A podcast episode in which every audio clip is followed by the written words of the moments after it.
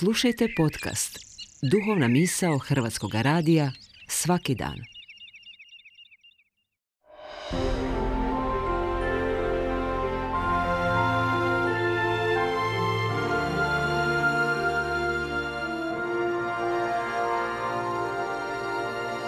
Duhovna misao.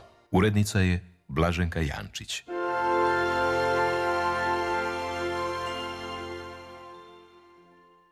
Pozdravlja vas sestra Veronika Mila Popić iz družbe Sestara Milosrdnica. Isus Krist, naš put i istina, čija osoba snažno i žarava iz riječi Evanđelja, uči nas tim istim riječima kako živjeti. Kako zrelo živjeti, kao osobe koje su prepoznale da je On i život, pravi život.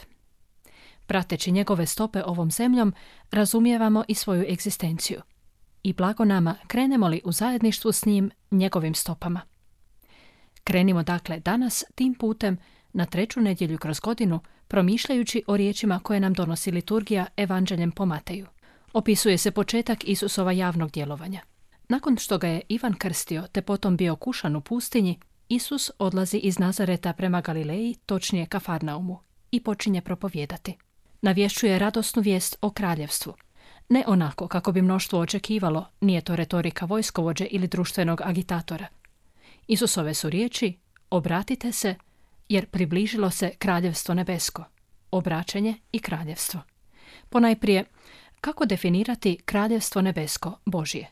U otajstvu Isusova života vidimo da je kraljevstvo njegovo dijelo otkupljenja kojem su ljudi oslobođeni grijeha. Kraljevstvo je on sam. Ima i konkretne pokazatelje, kako slušamo u evanđelskom odlomku. Isus liječi svaku bolest i svaku nemoć u narodu. Oprašta grijehe, Sloboda je to života u dobroti, istini, ljepoti, zajedništvu. Isusovim dolaskom Sotona, grijeh i smrt ne vladaju ljudima. Navještajući i ozdravljajući, Isus nije ostajao sam, prepoznali su ga, pohrlili za njim siromasi, bolesnici, grešnici. A i on sam pozivao je učenike, te prenosio poslanje širenja kraljevstva, ali uz uvjet. Potrebno je ostaviti sve radi Isusa, radi kraljevstva – Potrebno je odlučiti se, okrenuti se njemu i krenuti, obratiti se.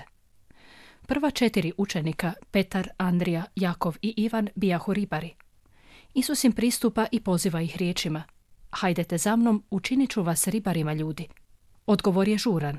Oni brzo ostavljaju mreže, lađe obitelj i polaze za njim. To je njihovo obraćenje, radikalan zaokret životnoga smjera, temeljno opredjeljenje za Boga, prihvaćanje Boga, oslanjanje na Boga, vezanje egzistencije uz Isusa. No, to nije sve. Pred učenicima je bio put. Kakav? Uzak i tjesan, rekao je Isus. Zgoda iz života pustinskih otaca dodatno pojašnjava odlike toga puta. Upitaše Aba Amona, što znači uzak i tjesan put? On odgovori, evo što je uzak i tjesan put. Ovladati svojim mislima i poništiti svoje želje poradi Boga.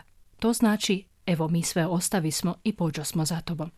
Ispred svakog učenika, a to smo i mi, nakon našeg temeljnog izbora za Isusa Krista preostaje hod, put, metanoja. Neprestano usmjeravanje života u svim njegovim aspektima Bogu.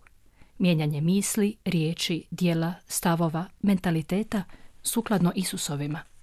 Prvo obraćanje je ključno, reći će Tomislav Ivančić, a važna su sva nova obraćanja nakon prvoga. Ako je netko okrenut Bogu, ali ne korača, nego zastajkuje ili se ulijeni i stane, neće stići na cilj. Prvo je obraćanje kao čovjekovo rođenje.